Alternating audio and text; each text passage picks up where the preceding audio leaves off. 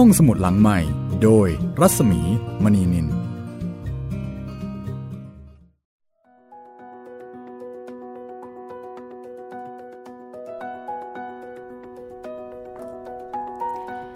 วัสดีค่ะ ตอนรับคุณผู้ฟังเข้าสู่ห้องสมุดหลังใหม่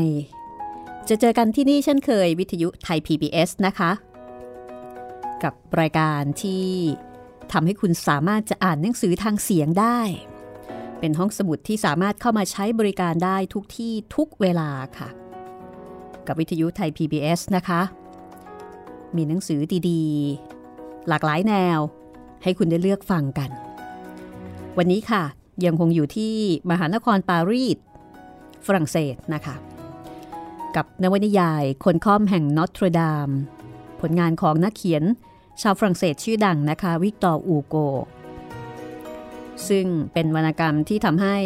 ผู้คนรู้จักมหาวิหารแห่งนอตรดามมากยิ่งขึ้น เพราะว่าที่นี่ถูกใช้เป็นฉากสำคัญของเรื่องราว วันนี้เป็นตอนที่ 6 แล้วนะคะ ห้องสมุดหลังใหม่นำฉบับแปลสำนวนของสายทาน ที่จัดพิมพ์โดยสำนักพิมพ์ประพันธ์สาร มาเล่าให้คุณได้ฟังค่ะ เพราะว่าฉบับนี้เป็นฉบับ สำหรับเยาวชนที่อ่านง่าย แล้วก็มีการสรุปเก็บความ ก็ถ้าสนใจก็หาอ่านกันได้นะคะ มีการนำมาตีพิมพ์ใหม่ด้วย วันนี้จะเป็นตอนที่ 6 ค่ะ แล้วก็เป็นตอนสำคัญทีเดียว เพราะว่า ในขณะที่เอสเมรันดากับร้อยเอกโฟบู กำลังพรอดรักกันอยู่ ทันใดนั้นเอง เอสเมรันดาก็เห็นใบหน้าหนึ่ง อยู่ที่หน้าต่างโฟบูไม่เห็นนะคะ แล้วก็ เห็นว่าเป็นใบหน้าและก็มือของนักบวช เพราะว่าการแต่งตัวของนักบวชจะแตกต่างไปจากคนทั่วไป และหลังจากนั้น เอสเมรันดาก็ต้องตกตะลึงค่ะ เมื่อเห็นร่างนั้นเนี่ยใช้มีดจ้วงแทงลงไปบนล่างร่างของโฟบู เรื่องราวจะเป็นอย่างไรต่อไปนะคะ ติดตามต่อได้เลยกับตอนที่ 6 กับชะตากรรมของเอสเมรันดาแล้วก็ร้อยเอกโฟบู คู่รักของเธอ กับเหตุการณ์ที่น่าสะพึงกลัวที่กำลังจะเกิดขึ้นค่ะ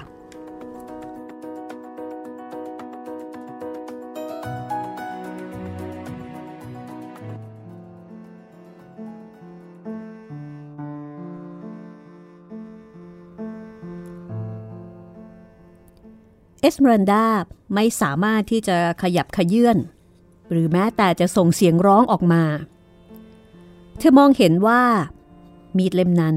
ได้จ้วงแทงลงไปบนร่างของโฟบู แล้วก็กระชากกลับขึ้นมา เต็มไปด้วยเลือดสีแดงเข้ม โฟบูถูกแทง หญิงสาวเป็นลมล้มไป แล้วก็ในขณะที่ดวงตาทั้งคู่ของเธอปิดสนิท เธอรู้สึกว่าเหมือนมีสิ่งใดสิ่งหนึ่งมาสัมผัสที่ริมฝีปากของเธอเเป็นการจูบที่เร่าร้อน ราวกับถูกแผดเผาด้วยไฟ และหลังจากนั้นทุกสิ่งทุกอย่างก็ดำมืด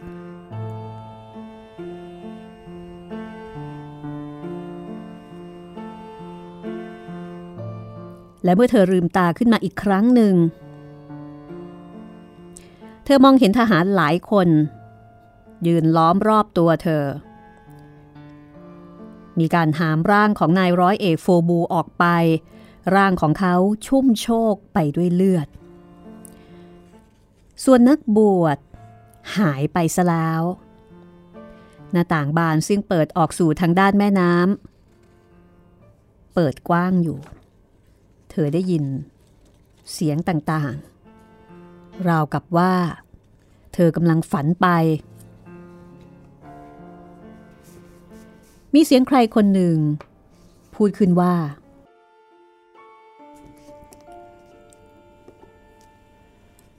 หลอนพยายามจะฆ่าผู้กอง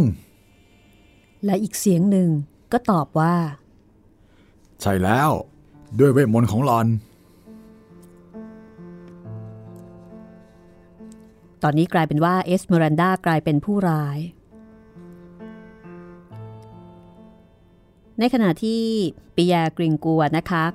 ซึ่งเป็นสามีในนามแล้วก็เป็นคนที่มาร่วมแสดงโชว์กับเอสเมรันดาวันนี้เขาไม่ได้เจอเธอ เธอหายตัวไป กริงกลัวก็เลยไปพบกับราชาแห่งขอทาน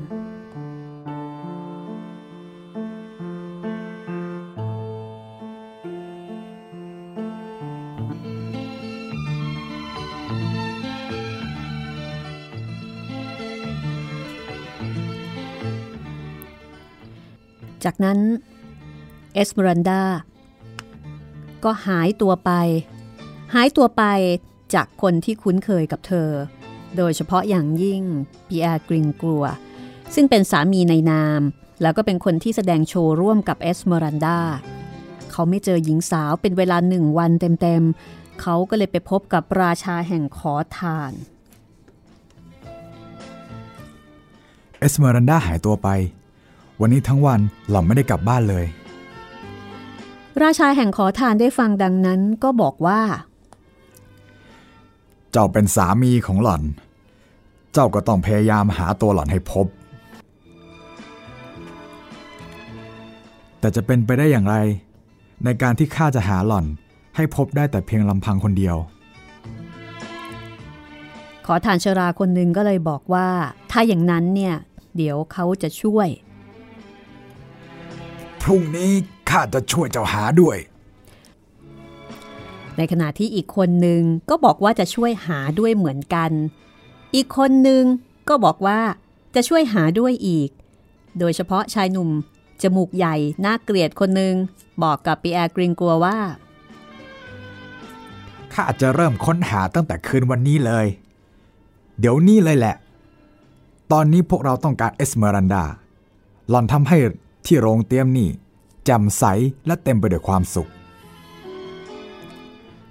ถูกแล้ว พวกเราจะต้องหาหล่อนให้พบ มาเถอะพวกเรา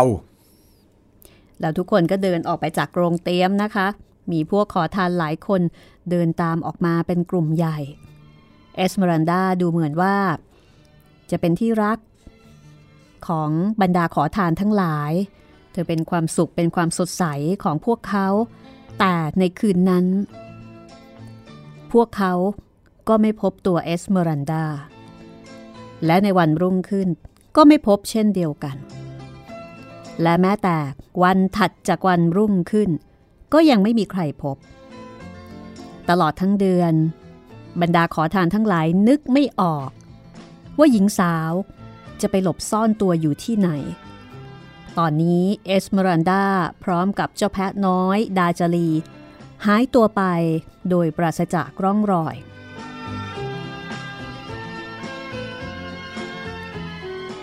และแล้ววันหนึ่ง ในขณะที่กริงกลัวเดินตามลำพังอยู่อย่างเศร้าโศก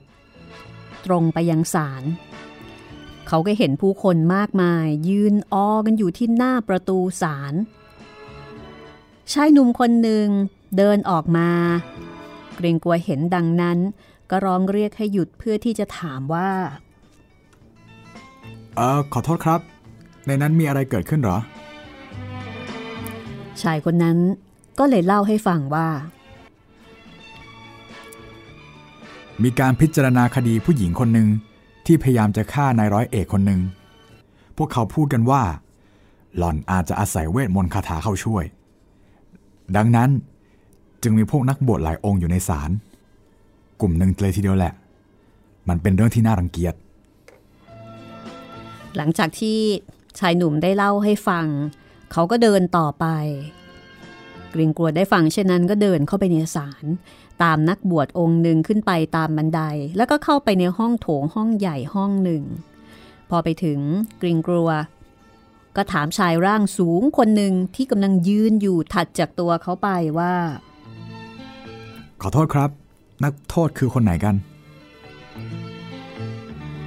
ชายร่างสูงผู้นั้น ก็ตอบว่า นั่นไงล่ะ หล่อนกำลังนั่งอยู่หลังกลุ่มคนพวกนั้น ฉันเองก็เกิดจะมองไม่เห็นหล่อนเหมือนกัน ดังนั้น ฉันจึงแน่ใจว่าท่านคงจะมองไม่เห็นหล่อนหรอก หล่อนนั่งหันหลังให้เรา แต่ว่าท่านสามารถที่จะเห็น หญิงชราที่กำลังพูดอยู่ในขณะนี้ เห็นหรือเปล่า หล่อนชื่อ ฟาลูเดล กริงกลัวก็บอกขอบคุณ แล้วหลังจากนั้นเขาก็เริ่มฟังหญิง หญิงชรา ซึ่งกำลังเอ่ยวาจาด้วยเสียงที่น่าเกลียดของเธอ และแล้ว แพะก็เข้ามา แพะจริง ๆ เขาเป็นสีทองทั้งสองข้าง มันเป็นสัตว์ ประเภทที่พวกแม่มดควรจะมีไว้ แล้วฉันก็ไม่ชอบมันเลยสักนิดเดียว ฉันสามารถจะบอกท่านได้เลยทีเดียวนะ แพะตามหญิงสาวคนนั้นขึ้นไปชั้นบน แล้วบ้านทั้งหลัง ก็เงียบเชียบอยู่ครู่หนึ่ง ฉันได้ยินเสียงของพวกเขา พวกเขาอยู่ในห้องที่ดีที่สุดของฉัน ฉันได้ยินเสียงของผู้กอง เสียงของผู้หญิง แต่ก็ไม่มีอะไรอีก จนกระทั่ง เขาได้ส่งเสียงร้องอันน่ากลัวออกมาอย่างกระทันหัน แล้วก็มีเสียง เสียงของอะไรหนักๆหล่นลงกับพื้น ฉันรีบเดินขึ้นไป เร็วที่สุดที่ฉันสามารถจะขึ้นไปได้ และที่ตรงนั้น ฉันก็พบเขา นอนราบอยู่กับพื้น มีมีดปักอยู่ที่ต้นคอ แล้วก็มีรอยเลือด เต็มไปหมดบนพื้นห้องในห้องที่ดีที่สุดของฉัน เลือดเต็มไปทุกแห่ง ฉันยังไม่สามารถที่จะล้างรอยเลือดรอยสุดท้าย ออกไปเสียโดยซ้ำแล้วพวกทหารก็พากันมา พวกเขาช่วยหามผู้ของที่น่าสงสารคนนั้นออกไป รวมทั้งผู้หญิงคนนั้น แล้วก็แพะของเธอด้วย แล้วนั่นก็เป็นอันจบสิ้นเรื่องราวทั้งหมดของหล่อนอย่างนั้นใช่ไหม นักบวชผู้หนึ่ง ซึ่งมีลำคอยาว ผมสีดำได้ถามขึ้น ดูเหมือนว่าเขาจะเป็นคนสำคัญคนหนึ่งในบรรดานักบวชดด้วยกัน หญิงชราก็บอกว่า ยังหรอกค่ะท่าน ยังมีสิ่งที่แสนจะประหลาดที่สุดที่จะเล่าให้ฟังอีกค่ะ คือในตอนเช้า วันรุ่งขึ้น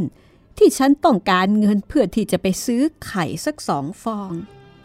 ฉันไปดูที่หีบเก็บเงิน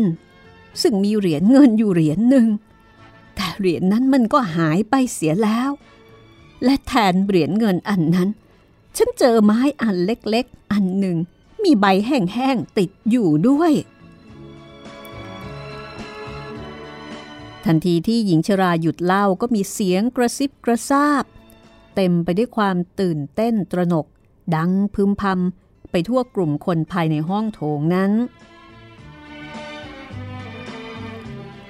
แพะมักจะเป็นเพื่อนกับนางแม่มดใช่ แล้วก็ใบไม้แห้งนั่นนะ มีแต่เวทมนต์คาถาเท่านั้นแหละ ที่จะทำให้เหรียญเงินกลายเป็นไม้เล็กๆ กับใบไม้แห้งๆได้ ตอนนี้บรรดาผู้คนต่างก็พากันวิพากษ์วิจารณ์ แล้วก็พิพากษาเอสเมรันดาไปเรียบร้อยแล้ว หลังจากนั้นก็ได้เวลาของตุลาการ ตุลาการได้กล่าวขึ้น ดังนี้ ท่านสุภาพบุรุษทั้งหลาย ท่านมีหนังสือสำคัญ ซึ่งแสดงรายละเอียดต่างๆ ถึงคำพูดของร้อยเอกโฟบู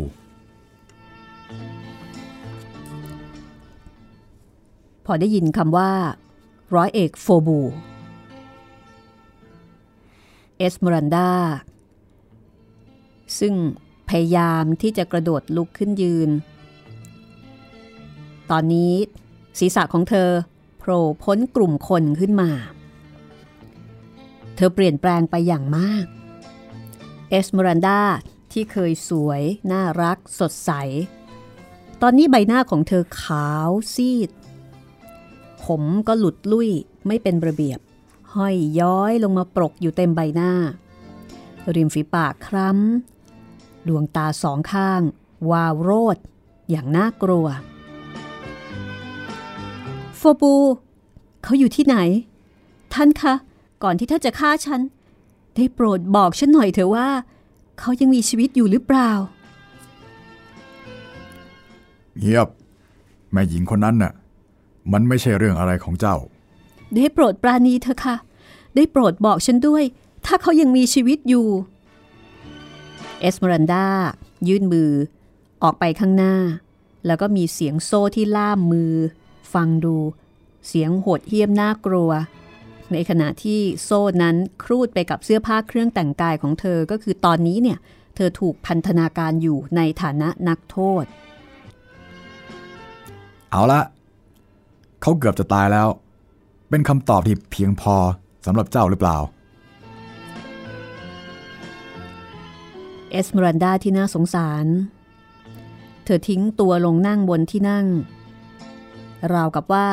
ร่างของเธอทำด้วยหิน จากนั้น ก็มีคำสั่งจากตุลาการ ให้นำเอาตัวนักโทษคนที่สองเข้ามา ชายคนหนึ่งซึ่งถือไม้เท้าเงินอยู่ในมือ ส่งเสียงตะโกนบอกว่านำเอานักโทษคนที่สองเข้ามา อสิ้นเสียงนั้นในตาทุกคู่ ก็หันไปมองที่ประตูเล็กๆ บานหนึ่ง พอประตูเปิดออก สิ่งที่ผ่านประตูเข้ามา ไม่ใช่คน แต่เป็นแพะ แพะที่น่ารักตัวหนึ่ง เท้าทั้งสี่และเขาทั้งสองข้างเป็นสีทอง เจ้าดาจารีนั่นเอง มันยืนนิ่งอยู่ชั่วครู่ หันมองไปรอบๆ แล้วพอเห็นเอสเมรันดา มันก็วิ่งเข้าไปหาเธอ แล้วก็ไปเคลียร์ครออยู่ที่เท้าของเธอ ราวกับว่าต้องการจะให้เอสเมรันดาลูบคลำที่ตัวของมัน แต่หญิงสาวไม่สามารถที่จะขยับขยื่นประการใดได้ และตอนนี้ดูเหมือนว่า เธอไม่ได้สนใจดาจารีเลย เธอไม่ได้มองไปที่ดาจารีเสียด้วยซ้ำ หลังจากที่เธอรู้ว่า ร้อยเอกโฟบูชายคนรักของเธอเกือบจะตายแล้ว นั่นไง มันเป็นสัตว์ที่ชั่วร้ายของเธอ ฉันรู้จักทั้งคู่ดีทีเดียว หญิงชราฟาลูเดล ร้องบอกกับทุกๆคน นักบวชผู้มีลำคอยาว ลุกขึ้น แล้วก็กล่าว บอกว่า ถ้าหากว่าปีศาจร้ายในตัวแพะทำให้สารแห่งนี้ตื่นตระหนกตกใจ ด้วยการกระทำอันชั่วร้ายของมัน เราจะต้องส่งสัตว์ตัวนี้ไปสู่ตะแลงแกงกริ่งกลัวได้ฟังเช่นนั้น ก็ตกใจ ส่งไปตะแลงแกง แล้วที่นั่น พวกเขาจะจัดการกับสัตว์ที่น่าสงสารตัวนี้ยังไงบ้าง ชายหนุ่มเห็นนักบวชหยิบกรองเล็กๆ ของเอสเมรันดามาจากโต๊ะ แล้วก็ยื่นออกไปที่เจ้าแพะน้อย อย่างจงใจเป็นพิเศษ เวลากี่โมงแล้ว นักบวชถามแพะ แพะก็มองไปที่นักบวชด้วยสายตา ที่เต็มไปด้วยแววแห่งความฉลาด เพราะว่าแพะนี้ได้รับการฝึกฝนมาแล้ว มันยกเท้าสีทองเคาะลงไปบนกรองเจ็ดครั้งด้วยกัน มันเป็นเวลาเจ็ดนาฬิกาจริง ๆ เสียด้วย บังเอิญพอดี ผู้คนก็พากันตื่นตระหนกตกใจว่าโว้แพะปีศาจแน่ ๆ เลย แสนรู้อะไรขนาดนั้น กริ่งกลัวเองก็ ไม่สามารถที่จะระงับตัวเองไม่ให้ส่งเสียงร้องออกมาด้วยความหวาดกลัว เจ้าสัตว์ที่น่าสงสาร มันจะทำให้ตัวเองต้องถูกฆ่า นี่มันไม่รู้ว่ามันกำลังทำอะไรลงไป ทางด้านหลังน่ะ เงียบๆกันหน่อย นักบวชเลื่อนกรองไปรอบๆ แล้วก็ให้เจ้าแพะบอกวัน ประจำเดือน เขาเลื่อนกรองอีก แล้วก็ให้แพะนับเดือนของปี เมื่อสองสัปดาห์ที่แล้วมา ที่จตุรัสในตัวเมือง ผู้คน เคยชื่นชม เกี่ยวกับไหวพริบและความสามารถเกี่ยวกับกรองของเจ้าแพะดาจารี แต่ว่าในตอนนี้ การแสดงเดียวกันนั้น กลับทำให้เกิดความหวาดกลัว ผู้คนต่างพากันมั่นใจว่า เจ้าแพะตัวนี้เป็นปีศาจร้ายตนหนึ่งที่สิงอยู่ในร่างของแพะ จากนั้นนักบวชหยิบเอาถุงสีน้ำตาล จากคอของแพะออกมา เทชิ้นไม้เล็กๆ ออกจากถุง แล้วก็วางลงบนพื้น อักษรสีแดงถูกเขียนอยู่บนชิ้นไม้เหล่านั้น และโดยการใช้เท้าแพะผสมอักษรเหล่านั้นเข้าด้วยกันเป็นชื่อที่เต็มไปด้วยอันตรายนั่นก็คือ เป็นคำว่าโฟบูสผู้คนที่ได้เห็นส่งเสียงร้องอื้ออึงด้วยความหวาดกลัว และต่างก็พากันถอยหนีห่างไปจากแพะ ยิ่งมั่นใจว่าแพะตัวนี้ต้องเป็นแพะปีศาจของนางแม่มดแน่ ๆ แต่แท้จริงแล้วมันเป็นเรื่องการฝึกฝนเพื่อการแสดงเท่านั้นเอง เอสเมรันดาตอนนี้ เหมือนกับว่าไม่มีชีวิตไม่มีวิญญาณแล้ว เธอกำลังเศร้าโศกเสียใจ เธอแทบไม่ได้ยินหรือว่าเห็นสิ่งใด ทหารร่างใหญ่คนหนึ่งจับแขนของเธอเขยา่า ในขณะที่นักบวชก็ร้องตะโกนใส่เธอว่า หล่อนจะยังยืนยันอยู่อีกหรือเปล่า ว่าหล่อนไม่ได้ทำ ด้วยความช่วยเหลือของเวทมนต์คาถาและอำนาจอันชั่วร้ายของแพะตัวนี้ เพื่อพยายามจะฆ่าร้อยเอกโฟบู โฟบูของฉัน เอสมรันดาร้องไห้คร่ำครวญแล้วก็ซบหน้า ลงไปบนฝ่ามือทั้งสองของเธอ คร่ำครวญถึงแต่ร้อยเอกโฟบู โฟบูของฉัน นี่มันร้ายกาจเสียยิ่งกว่าความตายเสียอีก หล่อนยืนยัน ว่าหล่อนไม่ได้พยายามจะฆ่าเขาอย่างนั้นหรือฆ่าเขาเหรอ ฉันไม่เคยคิดที่จะฆ่าเขาเลย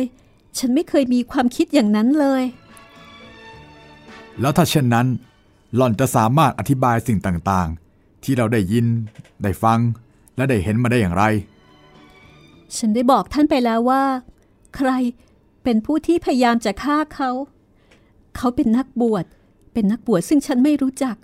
นักบวชซึ่งท่าทางคล้ายกับปีศาจอันชั่วร้าย และเขาก็ติดตามฉันไปทุกคนทุกแห่ง นักบวชที่คล้ายปีศาจร้ายเหรอ ท่านสุภาพบุรุษทั้งหลาย ขอได้โปรดเมตตาฉันด้วยเถิด ฉันเป็นแต่เพียงผู้หญิงที่น่าสงสารคนหนึ่งเท่านั้นเอง เป็นหญิงยิปซีคนหนึ่ง ตุลาการพูด หลังจากนั้น นักบวช ชูมือขึ้นแล้วก็ส่งเสียงร้องตะโกนว่า เพราะหล่อนไม่ยอมกล่าวความจริง ต้องการให้หล่อน ได้รับความทุกข์ทรมาน ตุลาการก็บอกว่าใช่ เธอจะต้องได้รับการทรมาน จากนั้นร่างของหญิงสาวผู้น่าสงสาร ซึ่งกำลังสั่นสะท้าน ด้วยความหวาดกลัว เธอจำใจ ลุกขึ้น ตามคำสั่งของอทหารคนหนึ่ง แล้วก็เดินตัวตรงก้าวอย่างมั่นคงไปตามทางเดิน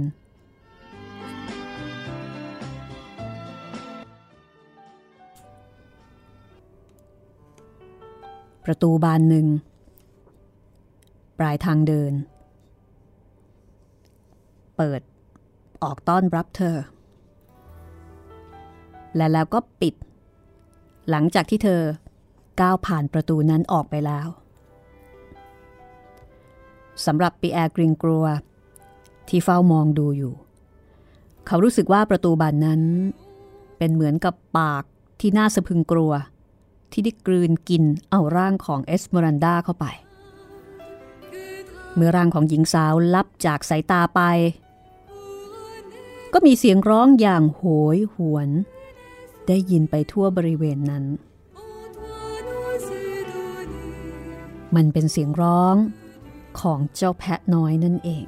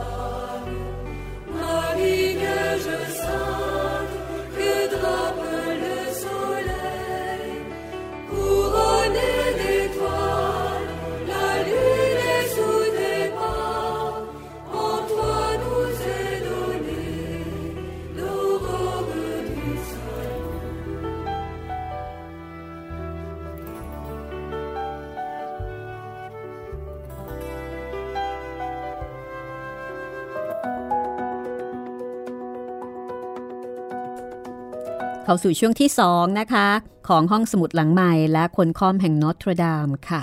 จากบทประพันธ์ของวิกตอร์อูโก นักเขียนชื่อดังชาวฝรั่งเศส เป็นวรรณกรรมที่ทำให้ผู้คนรู้จักกับมหาวิหารแห่งนี้ดียิ่งขึ้นนะคะนำสำนวนแปลของสายธารที่จัดพิมพ์โดยสำนักพิมพ์ประพันธ์สารมาเล่าให้คุณได้ฟังเป็นเรื่องเล่าสนุกๆค่ะ ก็สามารถที่จะติดตามฟังได้เป็นประจำนะคะ กับดิฉันรัศมีมณีนิน ให้เสียงประกอบแล้วก็ดูแลการผลิตรายการโดยจิตรินเมฆเหลืองค่ะ แล้วก็วันนี้เป็นตอนที่ 6 เดี๋ยวเราไปฟังกันต่อนะคะว่า ตกลงแล้วเอสเมรันดาเธอจะถูกพาไปทรมานหรือไม่ เดี๋ยวจะพาไปเที่ยว เที่ยวห้องทรมานนักโทษของฝรั่งเศส ซึ่งผู้เขียนเขาได้เขียนบรรยายเอาไว้แบบเห็นภาพเลยทีเดียวนะคะว่า เมื่อนักโทษไม่ยอมสารภาพ อย่างที่อย่างที่ต้องการเนี่ยนักโทษจะเจอเจอกับอะไรบ้าง และเอสเมรันดาของเรา เธอจะต้องถูกทรมานหรือไม่อย่างไร คนคอมแห่งนอตรดามค่ะ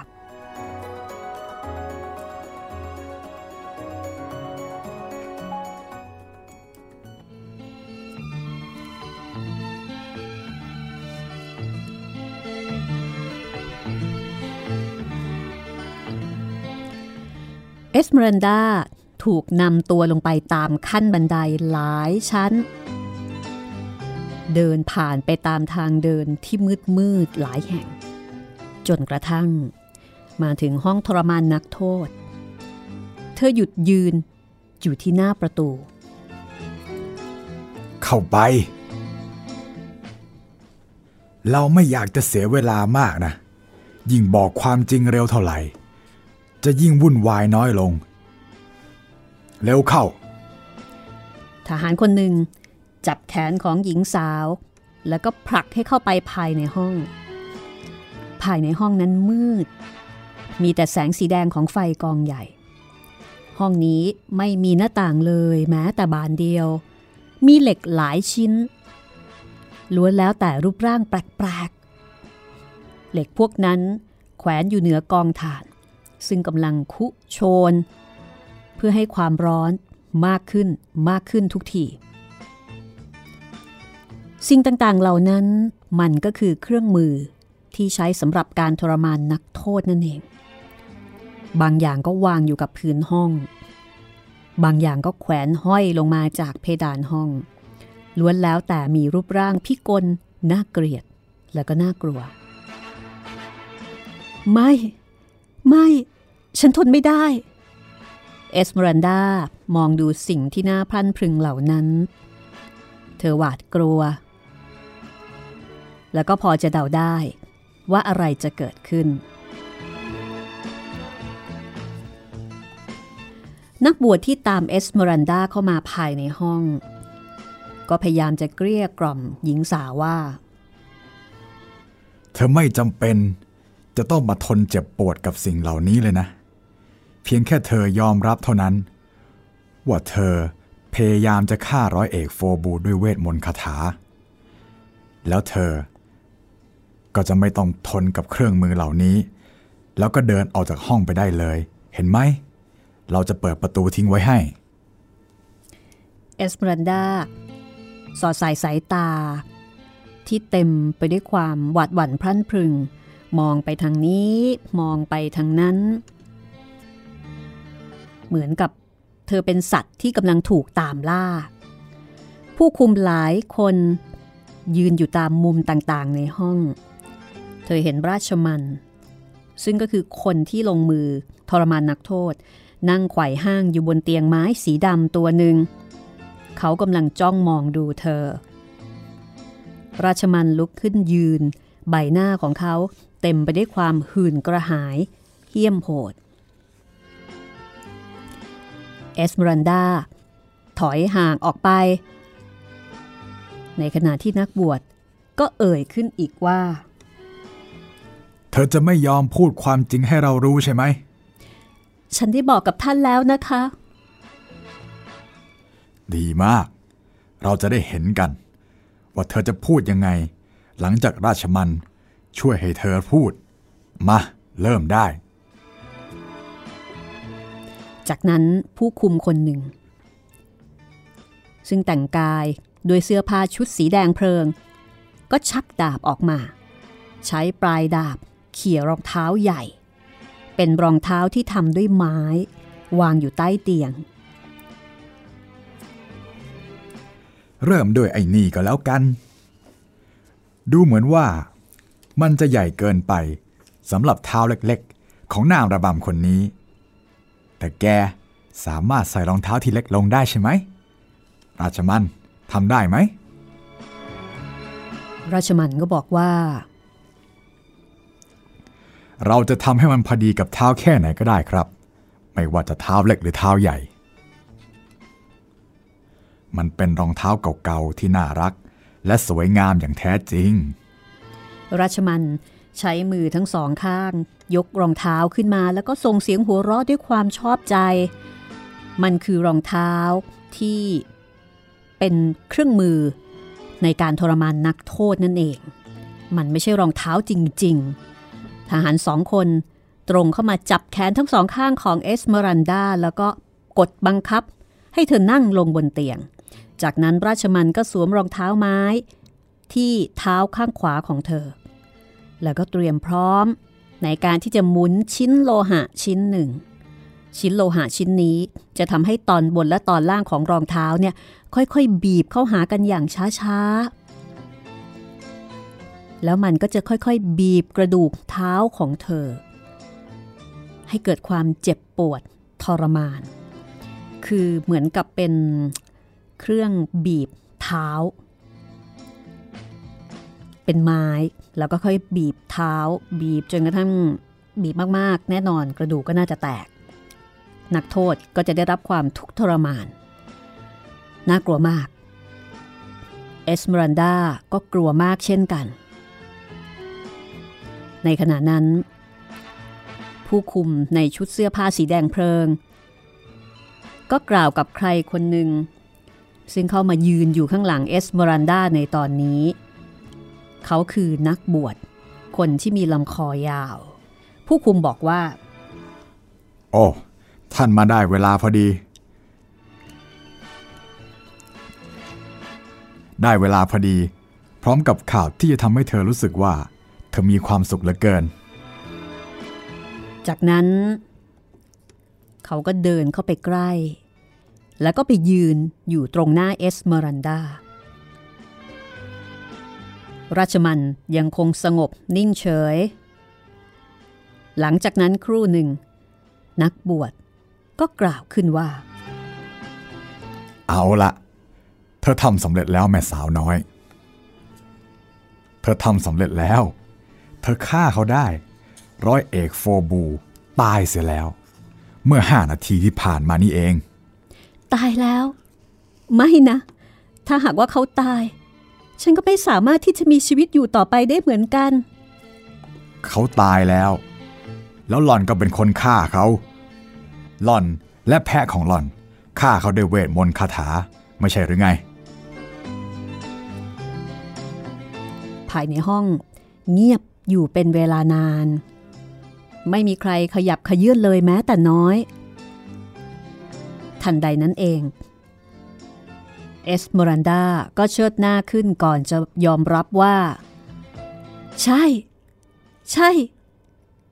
ฉันฆ่าเขา ฉันฆ่าเขา ด้วยเวทมนต์คาถา นี่เป็นสิ่งที่พวกแกต้องการให้ฉันพูด อย่างนั้นไม่ใช่หรอ นักบวชก็หันไปมองดูผู้คุมอย่างเคร่งขรึม นี่ พวกเราต้องการความจริง และฉันรู้ แม่สาวน้อย ว่าตอนนี้ เธอได้ให้ความจริงกับเราแล้ว ขอบคุณพระผู้เป็นเจ้า ร่างของเธอสั่นสะท้าน ค่อยๆ หลับตาทั้งสองอย่างเหนื่อยอ่อน ผู้คุมก็บอกกับรัชมันบอกว่าให้ค่อยๆ ถอดรองเท้าออกจากเอสเมรันดา ทีนี้ถอดรองเท้าออกได้แล้ว แม่หนูของฉัน ตอนนี้เธอก็ได้บอกความจริงแล้ว เธอจะต้องชดใช้ความตายของโฟบู ด้วยความตายของเธอ เธอจะต้องถูกแขวนคอโดยเร็วที่สุด ฉันก็หวังเอาไว้ว่าอย่างนั้น เอสเมรันดาก็บอกด้วยน้ำเสียงที่เหมือนกับหมดอะไรตายอยาก เพราะทันทีที่รู้ว่าโฟบูตาย หญิงสาวก็ไม่อยากที่จะมีชีวิตอยู่ต่อ เธอก็เลยสารภาพทั้งๆทที่จริง ๆ แล้ว เธอไม่ได้เป็นคนฆ่าโฟบู ผู้คุมสองสามคนช่วยกันพยุงร่างของเอสเมรันดาซึ่งแทบจะยืนไม่อยู่ ผู้คุมพยุงเธอให้ออกไปพ้นประตูห้อง แล้วก็เดินไปตามทางเดิน ไปสู่ห้องอีกห้องหนึ่ง ซึ่งเธอจะต้องอยู่ที่นั่นจนกว่า จนกว่าจะถึงวันแห่งความตาย วันที่จะประหารชีวิตเธอ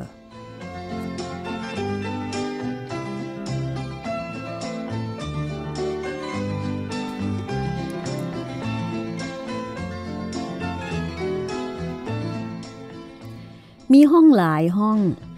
ที่อยู่ลึกลงไปใต้ดิน เป็นห้องที่นักโทษซึ่งได้ทำ ทำการที่เป็นอันตรายร้ายแรง คือเหมือนกับเป็นนักโทษ คดีอุกชะกัน จะถูกขังเดี่ยวตามลำพังเพื่อรอความตาย ห้องต่างๆเหล่านั้นเป็นห้องเล็กๆ แต่ละห้องก็จะอยู่ห่างจากกัน จะไม่สามารถได้ยินเสียงระหว่างห้องหนึ่งกับห้องหนึ่งได้ นักโทษที่ถูกขังอยู่ภายในห้องจะไม่รู้วันรู้เดือนเลย ห้องเหล่านั้นไม่มีหน้าต่าง ผนังทั้งสีด้านและพื้นห้องเปียกชื้น แล้วก็เย็นเยือกราวกับน้ำแข็ง นี่เป็นห้องรอประหารนะคะ เมื่อเอสมรันดารู้ว่าร้อยเอกโฟบูตายแล้ว เธอรู้สึกเหมือนกับว่า แสงแห่งชีวิตของเธอ ก็ได้ดับวูบลงเช่นกัน เธอไม่ต้องการที่จะมีชีวิตอยู่อีกต่อไปเเวลามันหยุดนิ่งเสียแล้วสำหรับเธอ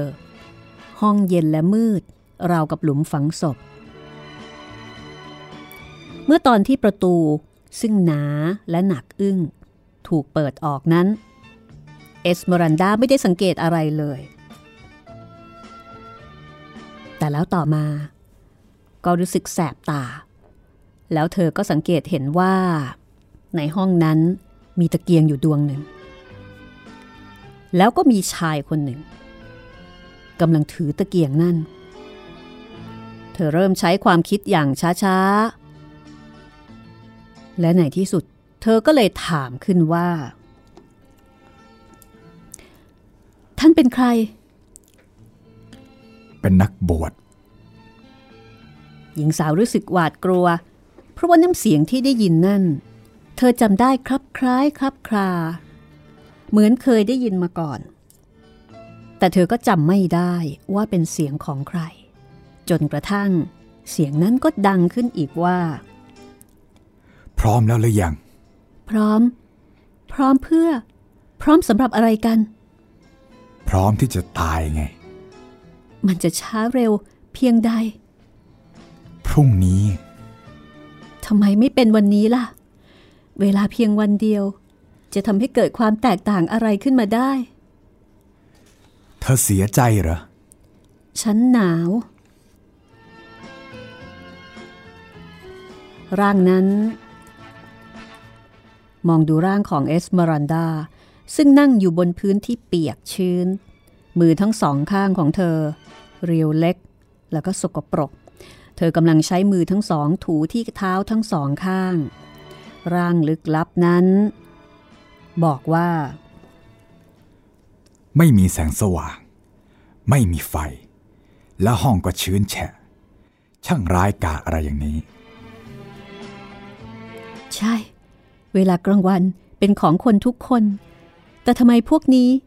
ถึงมอบแต่ความเป็นกลางคืนอันมืดมิด ให้กับฉันแต่เพียงอย่างเดียวเท่านั้น เธอรู้หรือเปล่า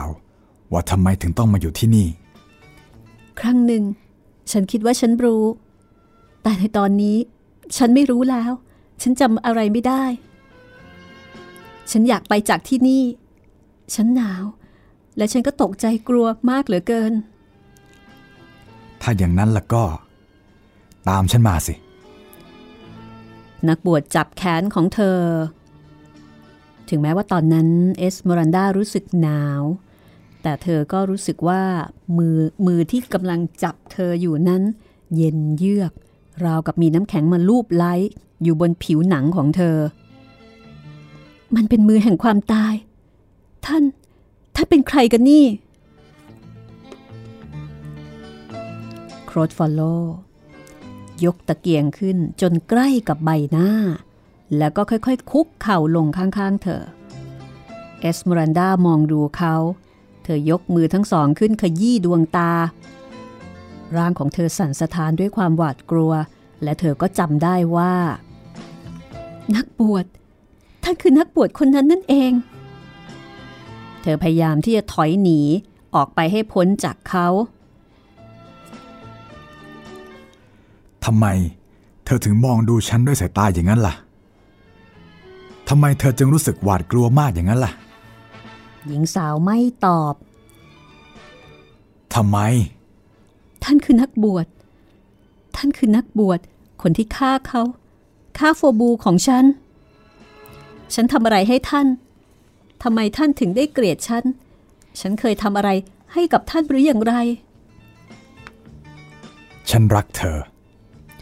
น้ำตาที่กำลังพร่างพรูอยู่ หยุดไหลทันที เธอ จ้องมองดูหน้าเขาด้วยสายตาที่ปราศจากความหมายใด ๆ เหมือนกับว่า เธอได้เป็นบ้าไปซะแล้ว เธอได้ยินหรือเปล่า ฉันรักเธอ ความรักอะไรกันที่ท่านมีต่อฉัน ความรักแห่งวิญญาณที่ได้สูญสลายไปแล้ว ทั้งสองต่างนิ่งเงียบอยู่เป็นเวลานาน และแล้วในที่สุด นักบวชฟรอลโล ก็กล่าวขึ้นว่า ฟังนะ ฉันจะบอกเธอทุกสิ่ง ความลับทุกอย่างที่ฉันได้ปกปิดเอาไว้ แม้แต่กับตัวฉันเอง เว้นเสียแต่ว่า ในชั่วโมงแห่งความตายเหล่านั้น ในคืนนั้น เมื่อบรรยากาศแสนจะมืดมิด จนแม้แต่พระผู้เป็นเจ้า ก็แทบจะไม่สามารถทรงมองเห็นเราได้ ฟังนะ แต่ก่อนนี้เมื่อฉันเห็นเธอ ฉันเต็มไปด้วยความสุข และฉันก็มีความสุขด้วยเหมือนกัน ฉันจะต้องพูดกับเธอ ฉันจะต้องบอกทุกสิ่งทุกอย่างกับเธอ ฉันมีความสุข วิญญาณของฉันเจิดจ้าไปด้วยแสงสว่าง ฟรอลโลพูดไปเรื่อย ๆ แต่ว่า เอสเมรันดาก็ไม่ได้ยิน เธออ่อนเพลียเกินกว่าที่จะฟังเรื่องราวที่น่าพรั่นพรึงร้ายกาจเกี่ยวกับความปรารถนาในตัวเธอ ที่เกิดขึ้นภายในจิตใจของเขา ฟรอนโลยังคงพร่ำต่อไปเรื่อย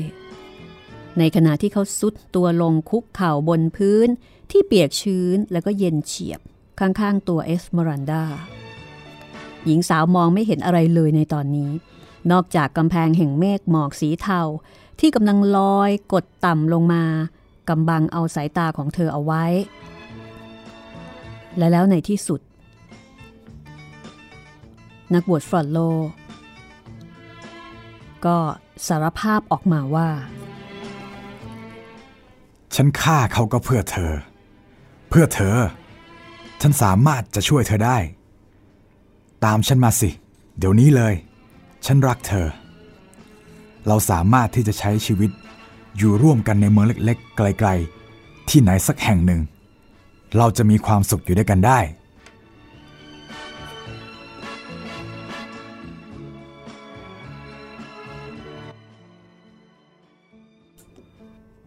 ฉันเกลียดแก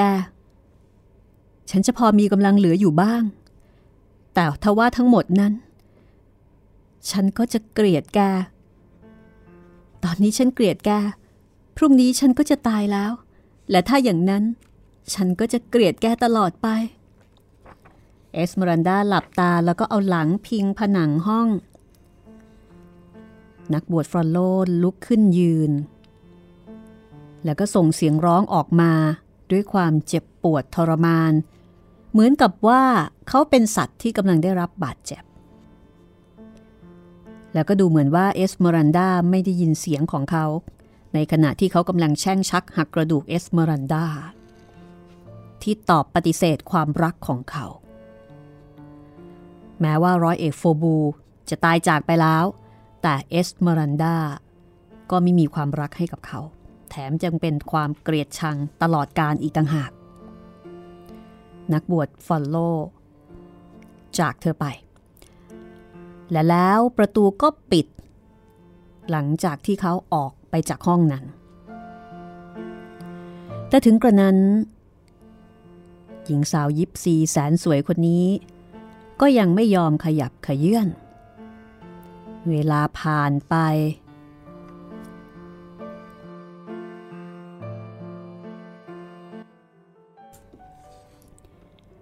แล้วก็ผ่านไปอย่างช้าๆ เธอยกมือที่เกือบจะไม่มีเรี่ยวแรง ถูที่เท้าทั้งสองข้าง เพราะว่าอากาศหนาวเย็น ฉันหนาวเหลือเกิน ฉันหนาวเหลือเกิน เธอกล่าวเช่นนั้นซ้ำแล้วซ้ำอีก น้ำตาร่วงพร่างพรูเป็นสาย เต็มใบหน้าของเธอ